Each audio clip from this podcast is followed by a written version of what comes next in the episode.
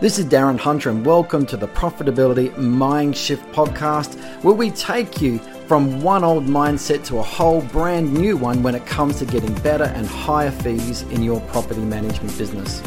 For 33 owner fees charged over Australia, New Zealand, and the United States, go to profitabilitymindshift.com. Hi, Darren Hunter here from the Profitability Mindshift podcast, and we're going to talk about the monthly administration fee or whatever you want to call it fee.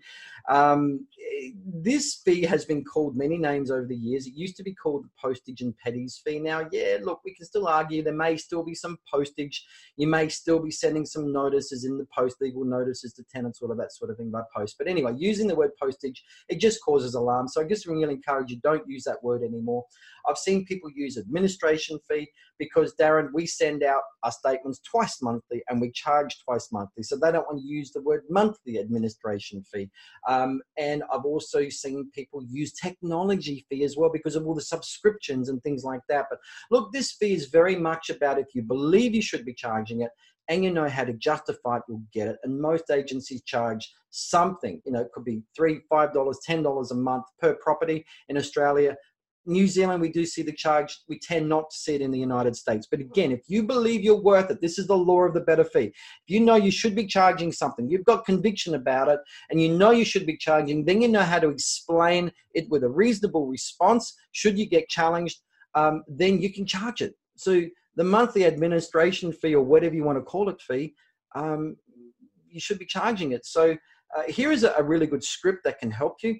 So if the owner says, why are you charging me this fee? Why isn't it covered in the management fee? Well, Mr. Owner, um, there are some petty expenses that we must pass on. We can't roll these into the management fee.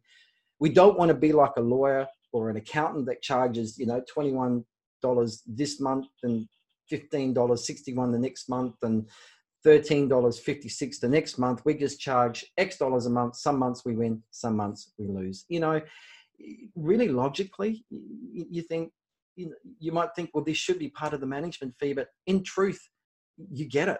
You ask for it, you get it. It comes down to do you believe you should be charging the fee? and then have a reasonable response. So, guys, um, I've seen some amazing results. I remember one guy, here is a story for you. One guy, he was in one of my fee maximization training sessions, and he just decided he wanted to double his profit margin. Um, he um, to double his profit margin, he did his numbers. He needed to find two hundred and forty dollars per property per year, um, and he wasn't charging a monthly administration fee. He went and charged twenty two dollars per property per month.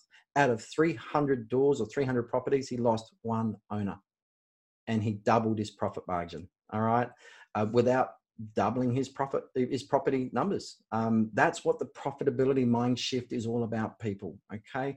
It's all about making more with what you've got having a much better business a quality business that everyone enjoys and and you can resource really well. You can pay your staff so much better. Property management is meant to be so much better than the way it is. Again that's the profitability mind shift. Take care